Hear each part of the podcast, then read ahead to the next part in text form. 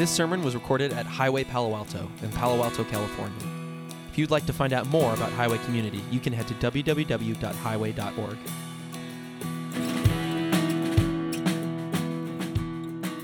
Um, this morning, we're going to be continuing our journey through Paul's letter to the Galatians in our series uh, called Set Free to Live Free. You see our graphic up there. Um, and this is a series where we're exploring what it means to be set free by the good news that God loves us and that we can be made right before God through our faith in Christ, the one who was faithful to God's plan of redemption for us and all creation. So we've been going through this letter, and today we're going to continue um, in the passage, and we're going to come to a kind of like confusing and weird little passage. It's one of those passages um, that you sort of read and usually just sort of like, well, I don't really know what that means, and you sort of move on.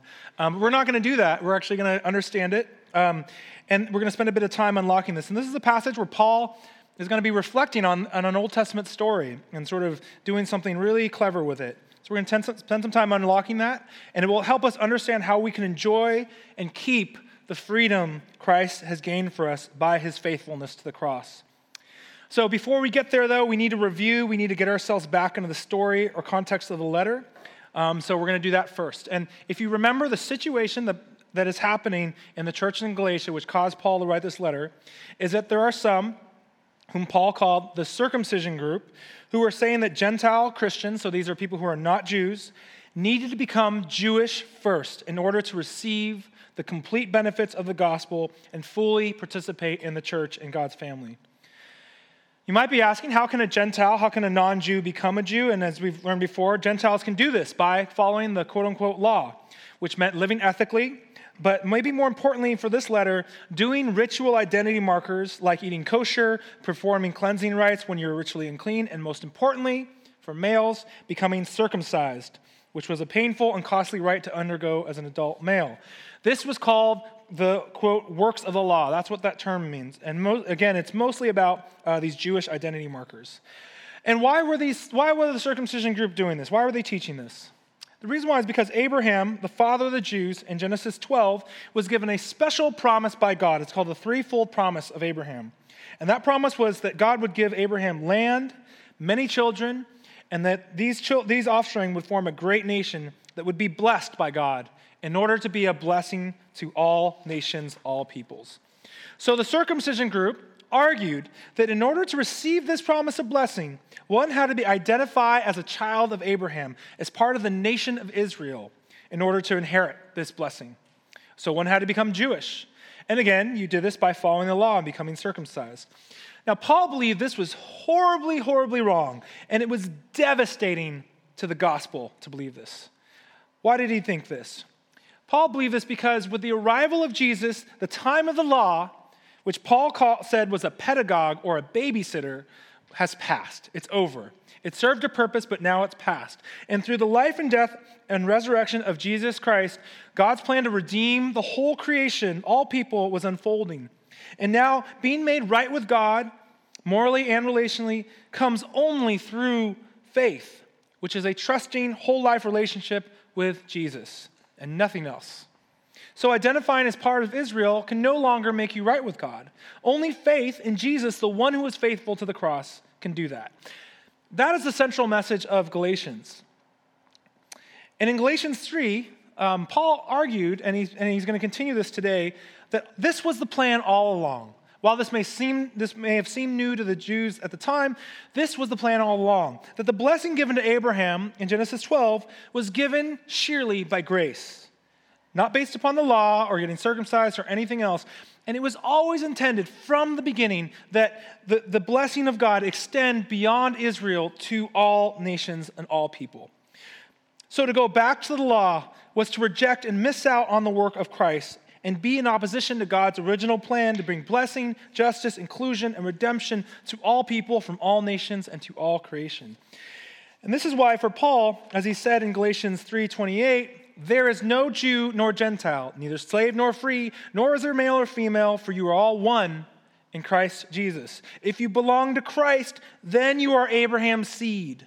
Then you have Abraham's seed and heirs according to the promise. This is why Paul is shaping the church to be an all inclusive community, open to all people, regardless of categories, race, economic status, or any other identity. This is how the promise of Abraham to be a people who are blessed, to be a blessing for all nations, is fulfilled in Jesus. Because if you are in Christ, you belong to God no matter who you are, where you come from, or what you've done or not done. So, Paul's message to the Galatians is actually a deeply unifying one where all people in the full diversity of humanity can be unified in Christ through Jesus' shed blood and broken body and faithfulness to his teachings on how to love others well. And this will bring us to our passage today. This is Galatians 4, verse 21 to 31, which is Paul's final example of how the Old Testament supports his case. So, this is how he starts it off. He starts it off with a question in verse 21 Tell me, you who want to be under the law, are you not aware of what the law says? So, again, he's referring back to the, what the law actually says. And then he's going to get into this story about Hagar and Sarah and their children in Genesis 16 and 21. And so I want to summarize the story first, because to really understand this passage, you need to know what he's talking about. So let me summarize it first. The story is that Abraham's wife, he was given this promise, Sarah, could not conceive a child. And she eventually grew into old age. And in this culture, being an old, barren wife was a humiliating position to be in. And given God's great promise to bless Abraham with many children that would form a great nation, the stakes and pressure on Sarah to conceive a child were massive, but it wasn't happening. And in this culture, if your wife couldn't conceive, one of the things that would sometimes happen was that the wife would, would or could offer uh, her slave to the husband to produce offspring. Abraham, despite being promised children by God, accepted Sarah's offer. She offered her slave to try it another way with Hagar, her Egyptian slave. So he did, and he and Hagar gave birth to a child named Ishmael. Ishmael. Later on, God reminded Abraham that he promised him a son. And even though Sarah was barren and 90 years old, she miraculously gave birth to a child named Isaac. Now, Paul is mentioning this story because this is the text the circumcision group would have likely used to, as their main argument to support their ideas that the Gentiles needed to become circumcised. Why? Because it's in the story in Genesis 16, it's in this chapter that God establishes circumcision specifically as a marker of being Jewish, of being in the line of Abraham. So this story would be great evidence that being part of God's family and heirs to the promise of the blessing to Abraham is deeply connected to being physically circumcised, marked physically as a child of Abraham in the nation of Israel. But also, Paul mentions the story because there's kind of some there's some deeply inflammatory undertones here as well, so it's rhetorically strong. These two mothers and sons, Sarah and Hagar, uh, Isaac and Ishmael, had a very bitter relationship with one another. Ishmael mocked Isaac. Sarah then abused and exiled Hagar and her family. These two lines of families did not like each other. Isaac, born of Sarah, would go on to become the line of the Jews and then the nation of Israel till today. Ishmael, born of the Sarah Hagar, would go on to become the line of the Arabs.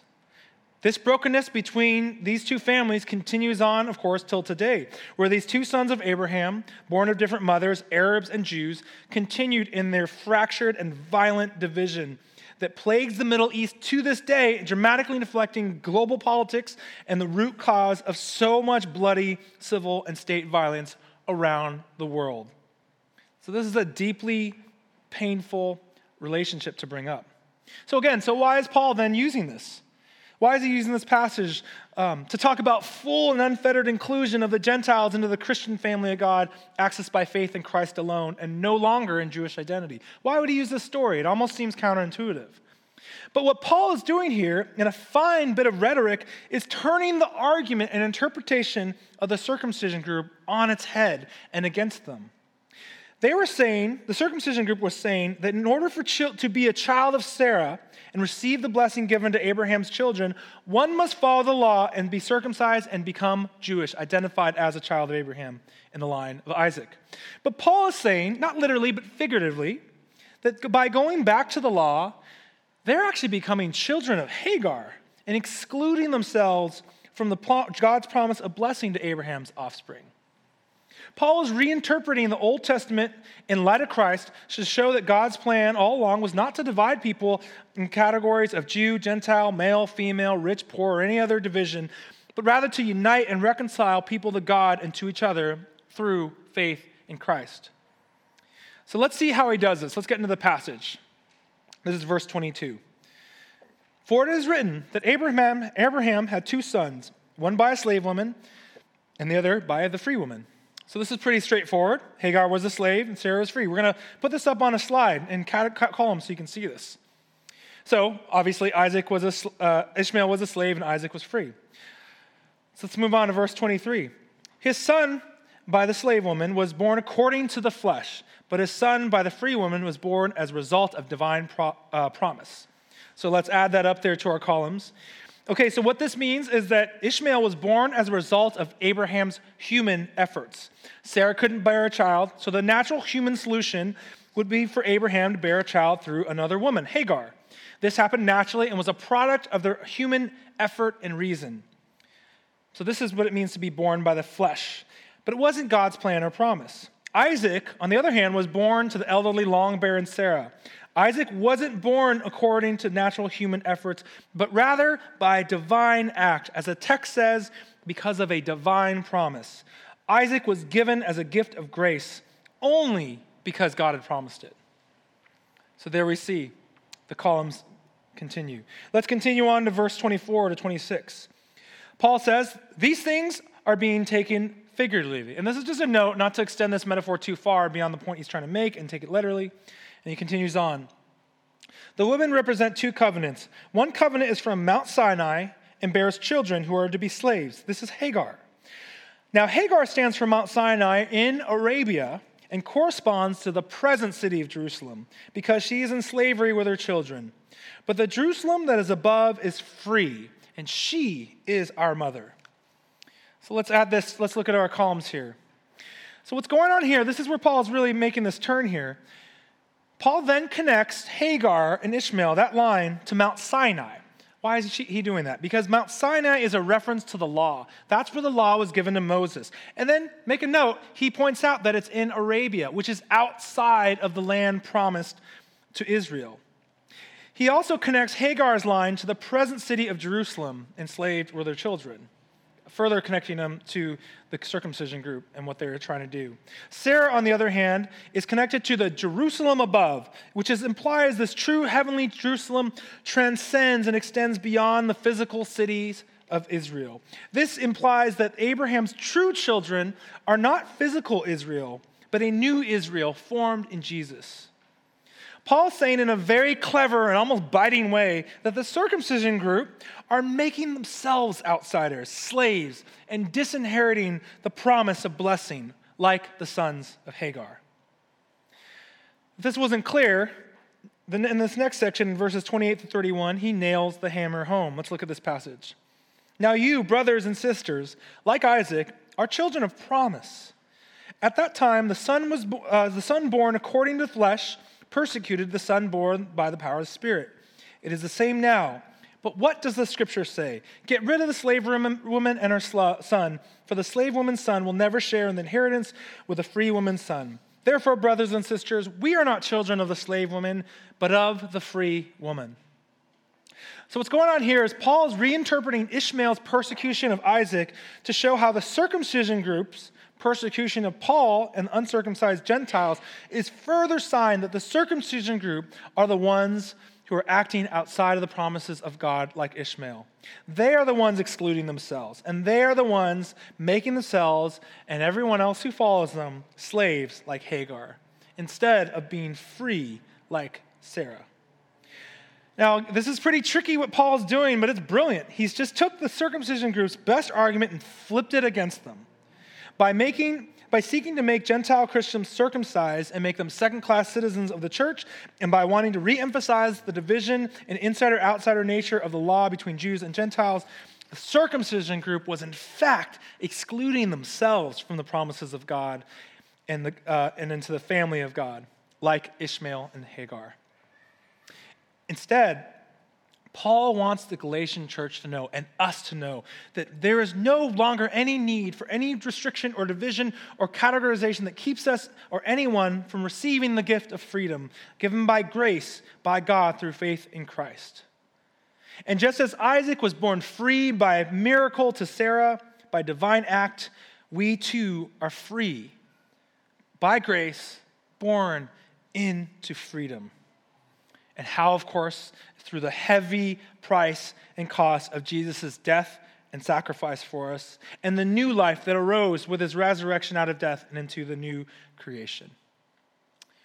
All right, so that's what this passage is about. Now, you might think that's really interesting, but what are we supposed to take away from this passage? We feel we're pretty distant from this problem of wanting to be Jewish or thinking we need to be Jewish.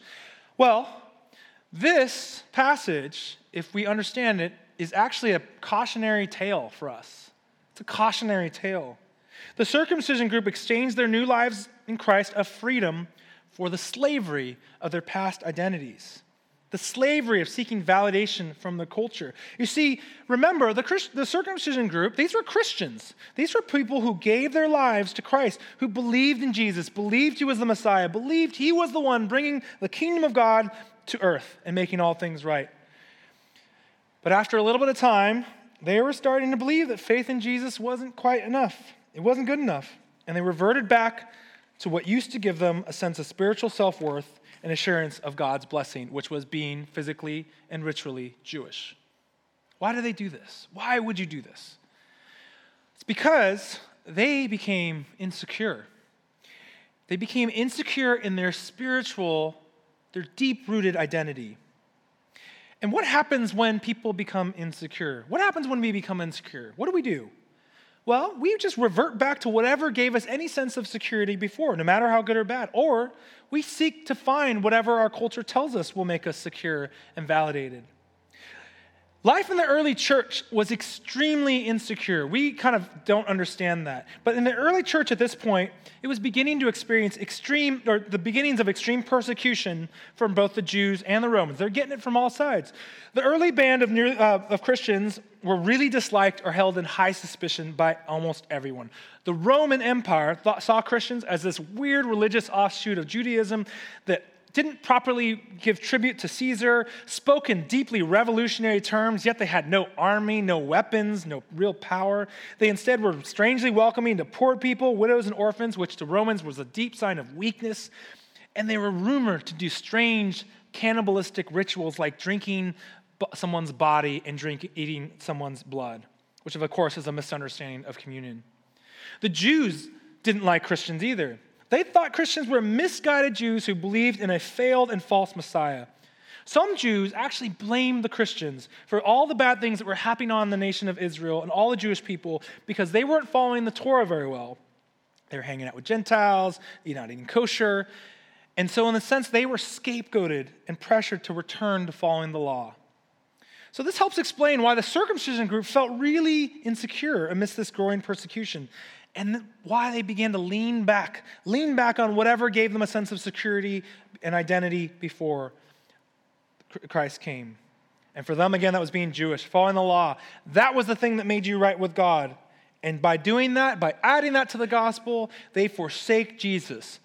Because Jesus was a gift of grace, which you could not earn or buy, and that was the only thing that really made them right before God.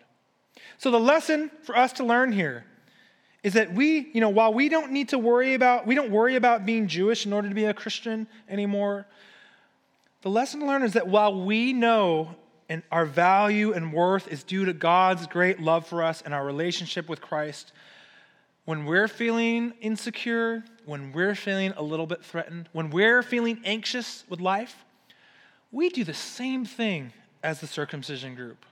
We do the same thing. We fall back on what gave us our identity before we really knew Christ and God's love for us, no matter how good or bad it was. Or we fall back into the way our culture around us tells us we will have value, self worth, identity, or validation. Then we strive for those things. Let me give you a silly and, and honestly, this is a little bit of an embarrassing personal example.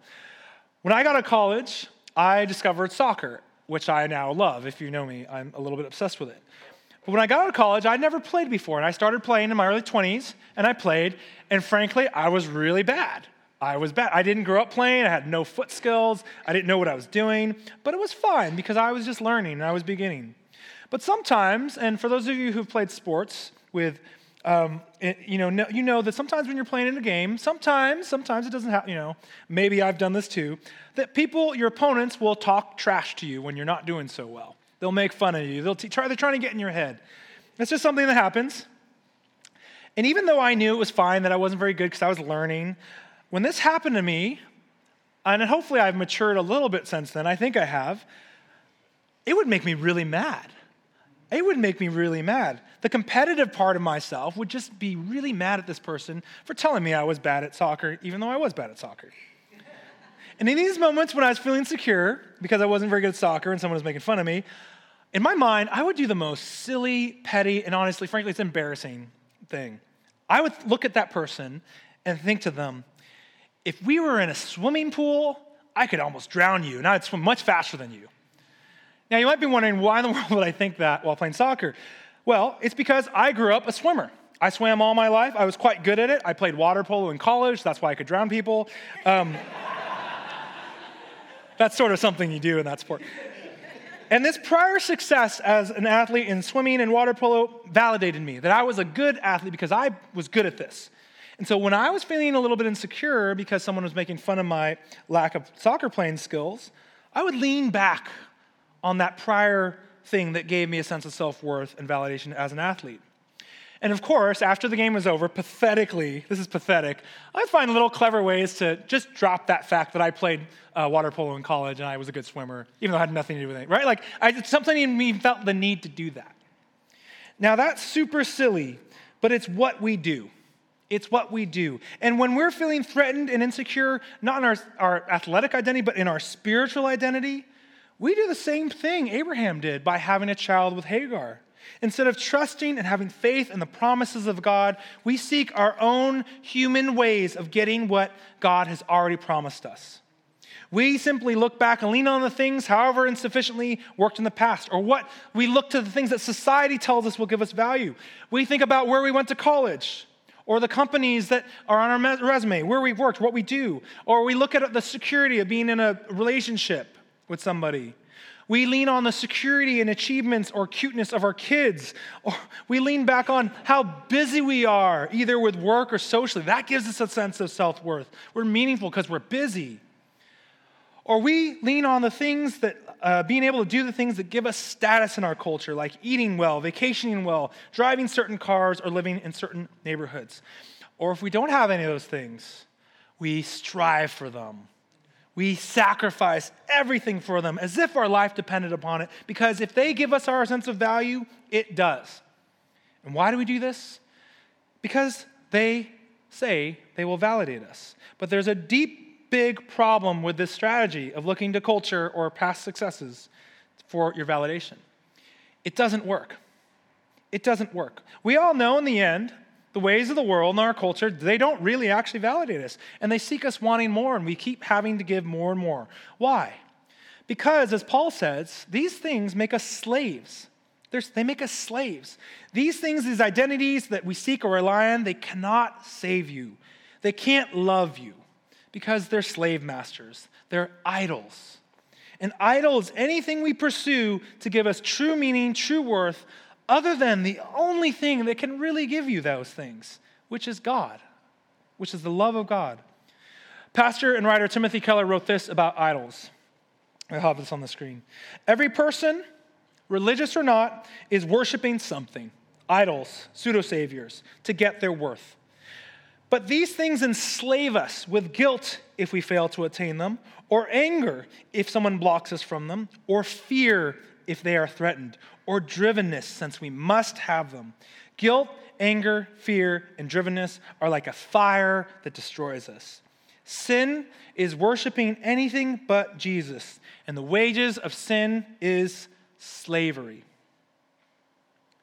Paul is trying to remind us not to go back to the slavery of our old identities, of these idols, but instead to live into the promise God gives us in Jesus with the Holy Spirit, which is given to you freely as a gift of grace. He tells us that even when life is insecure, we need to remember who we really are now in Christ. This is what Paul means in verse 31 when he says, Therefore, brothers and sisters, we are not children of the slave woman, but of the free woman. Our true identity is, in, is not as children of slavery, but as children of freedom, children of the loving Father God.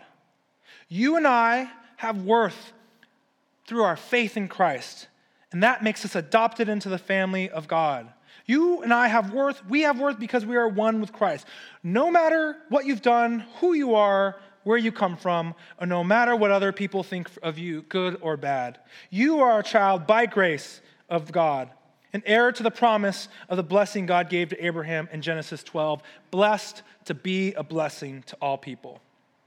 We need to remind ourselves of this. Why?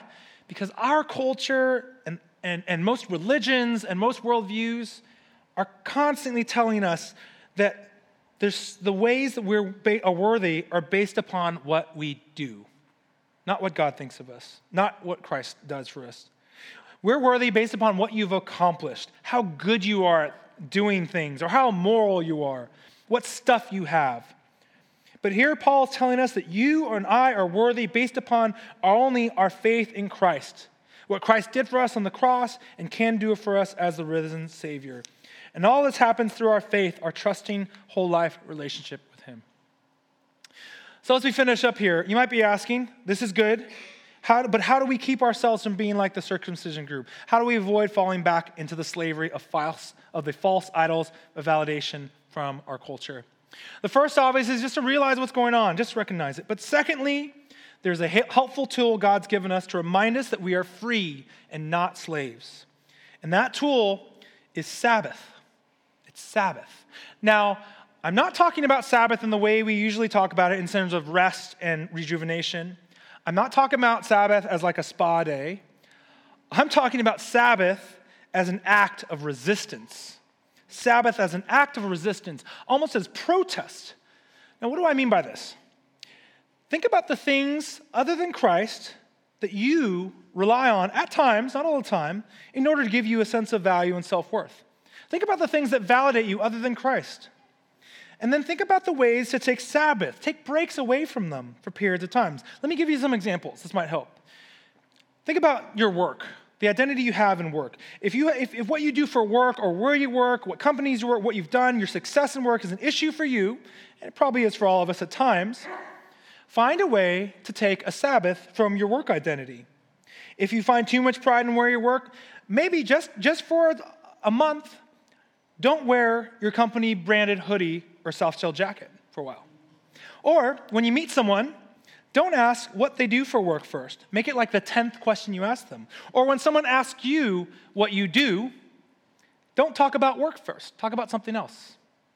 Just try it as a Sabbath. Or college. Maybe if where you go or went to college is an identity that you can lean on for self worth, it's something you're proud of and can give you a sense of validation. If that's an issue for you and it's not for everybody, maybe as a Sabbath, remove the alumni sticker from your car or license plate holder. Or don't wear your college t shirt or sweater for a few months. Not forever. I'm not saying you can never do that, but just take a break to remind yourself that your value does not come from where you went to college. Social media. Okay, this one's probably true for most of us. If you, and let's be honest, this is like almost, you know, this can be a part of a problem with social media find, you're finding some of your identity in your online social media presence, what your profile looks like, what your feed looks like. Take a Sabbath from it. Take a Sabbath from it. So maybe what I mean by that is like next time, next time you're doing, you know, you're eating some incredible meal or have great seats to, you know, whatever uh, sporting event or whatever, you're doing something, something amazing. Don't post anything about it. Just enjoy it. Just enjoy it without feeling the need to let other people know that you've done that or have enjoyed that. Now, I'm not saying all the time. I mean, those things are kind of fun to see, but I'm just saying take a Sabbath for it for a month. Maybe more seriously, if it's easy for you to put a lot of self worth in the identity of being in a dating relationship, consider a Sabbath from dating for three months. Or if you have kids and you take too much identity in the success or whatever from your kids, take a break from identifying in healthy ways with your children. This is a personal one. Take a Sabbath, maybe for two weeks, of yelling anything at a soccer game. Just don't say anything. I found my kids enjoy it much better when I'm not there yelling for no reason. Or take a Sabbath from talking or posting about your kids' achievements or, and, or even the cute pictures of your kids for maybe a month. I'm not saying never do it. I love seeing the pictures of your cute kids. But maybe if you have too much identity, just take a Sabbath from it. Take a break. Productivity, if you find a lot of self worth in being someone who gets stuff done, you make stuff happen, you build things, take a Sabbath from that. Pick the longest line at the supermarket next time. That happened in the first service too. That this like that's the most challenging thing for us is to. No, I, I, I thought of that because that's what I do. I think I got to get through here. I got stuff to you know. But take a Sabbath from it. Add add two minutes to your grocery shopping time. It's okay. Or obviously, this is an obvious one. Don't check your email at home for maybe a couple days or the weekend, or leave your phone in the bag when you go out for a trip on the weekend. You get the point. You get the point. Think about anything other than Christ that you take any of your self esteem, self worth from, and just find ways to take a Sabbath from them. Just take a break. Because, and this is going to be different for all of us, we all have different things. Whatever your personal identity security blanket is other than Christ, just find ways to loosen your grip on those things so you can strengthen it on Christ. By taking a break from these things, you are finding, you are creating space to strengthen them, strengthen your identity on Christ.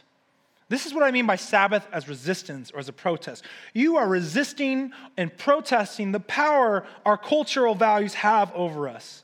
By choosing not to do that for times, you are resisting them. And instead, you have this wonderful space to hold on, to learn to hold on tighter to Christ alone as our source of self worth and identity. And it's not hard, and we have to practice this. But we need to do this because in Christ alone, we are free. It's only in Christ alone we're free. This is why Paul's so angry and worked up about this. He doesn't want these the Galatians, whom he loves, to trade their freedom for the slavery of finding their worth and inclusion in the law and being circumcised. And we ought not make the same mistakes. We ought not trade our freedom for slavery. We ought not trade being children of the promise for being children of slavery to the idols of our world. This is why Paul says in verse 28 Now you, brothers and sisters, like Isaac, are children of the promise. I'm going to invite the band up. And what we're going to do now is take communion and then we're going to sing the great hymn, In Christ Alone. And then as we do this, reflect on in Christ's broken body and blood, which is what the elements of bread and juice represent, we have our identity in Christ. It's through Christ's broken body and blood that we can have our salvation and identity in Christ alone. And then we're going to sing together this great hymn, In Christ Alone, and reflect on how we can know and trust that in Christ alone we find the core of what makes us worthy, the core of what validates us, that justifies us. Because to live free as free children of the promise, we live in Christ alone. We cast all else aside. We resist the lies of our culture and we rest in Christ alone. So let's sing, let's take communion and let's sing um, and commit our lives and faith together to trust in Christ alone. Let me just say a prayer by reading the first verse of this great song. And then you can, we, will take communion and come up um, and then sing after that. In Christ alone, my hope is found. He is my light, my strength, my song. This cornerstone, this solid ground, firm through the fiercest drought and storm. What heights of love, what depths of peace, when fears are stilled when striving ceased. My comforter, my all in all, here in the love of Christ I stand.